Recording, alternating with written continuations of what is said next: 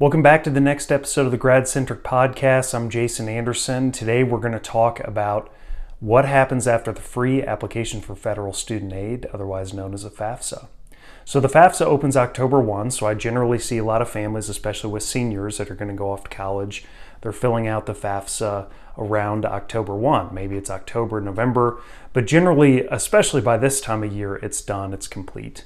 I also see a lot of families applying to schools going through the checklists that that, that school requires for a student to get admitted and maybe even getting admissions offers and, and hopefully getting admissions offers by this time of year. But then families really look around and they say, What's next? Uh, shouldn't we have heard from the school at this point in time? And the answer is maybe. So, this time of year is generally when families will get financial aid packages from the school. And we'll talk about that in, in another episode. Actually, probably the next one, I think, is when I'm going to record something about financial aid packages. But generally, what's going to happen is you'll get admitted to the school. Uh, you'll you'll maybe have to complete some financial aid checklist items that that school requires. Uh, you'll fill out the free application for federal student aid either before that checklist or during that checklist when you're completing all those those items that the, the school is asking you to complete, which generally the FAFSA is one of those. And then come this time of year, uh, schools go about packaging financial aid in order to present to you. So let's go back to the FAFSA. So you fill out the FAFSA, you hit submit. Uh, the first thing that you need to know is the second section of the FAFSA is listing the schools that you want to receive the information that is that is generated from your FAFSA application. And so one one error that I see families sometimes uh, go through is they say we haven't heard from our school, and we go back to the FAFSA and we realize that that school wasn't listed on the FAFSA that maybe the school list has changed over time, and so there was actually no opportunity for the school to get information from the FAFSA, so therefore you're not going to get a financial aid package. So that's number one. You need to check, make sure that the schools that you listed on the FAFSA are current and that, that they're the schools that you want to get that information. So once you hit submit, uh, you well you first wait for the student aid report, which is kind of a confirmation from the Department of Education that everything's been processed. There's technical information on there that somebody like myself or a financial aid officer could actually interpret in greater detail, but we'll leave that there for now. Uh, reach out if you have any interest in that. But a student aid report is generally a confirmation report. Uh, the schools at that point are going to receive the information that you put on the FAFSA.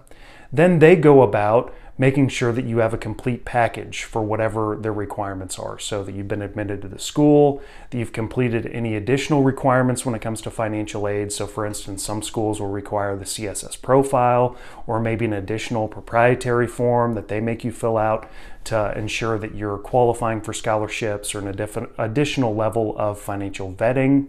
And then at that point, then they go about putting together the financial aid package.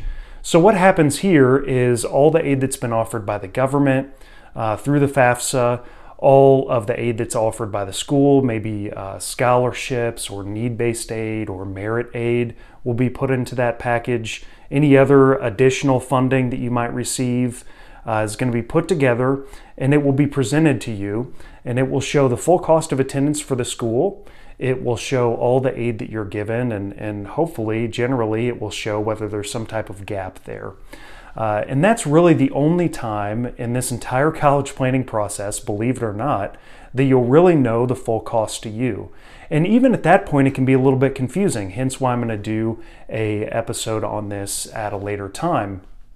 But it can be confusing because even then, sometimes families don't realize what's a direct paid cost to the school and what might be an indirect cost. So it's shown there, but it's not actually a check that you'll have to write to the school. So that's uh, the financial aid package. It will most likely be sent to you in one of two ways, or maybe even both. It can be sent to uh, you via mail, and it will ask you to accept or reject the aid and return it.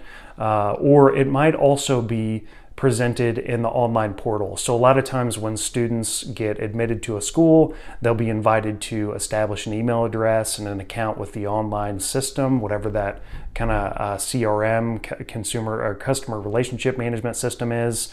Uh, they'll be invited to establish an account.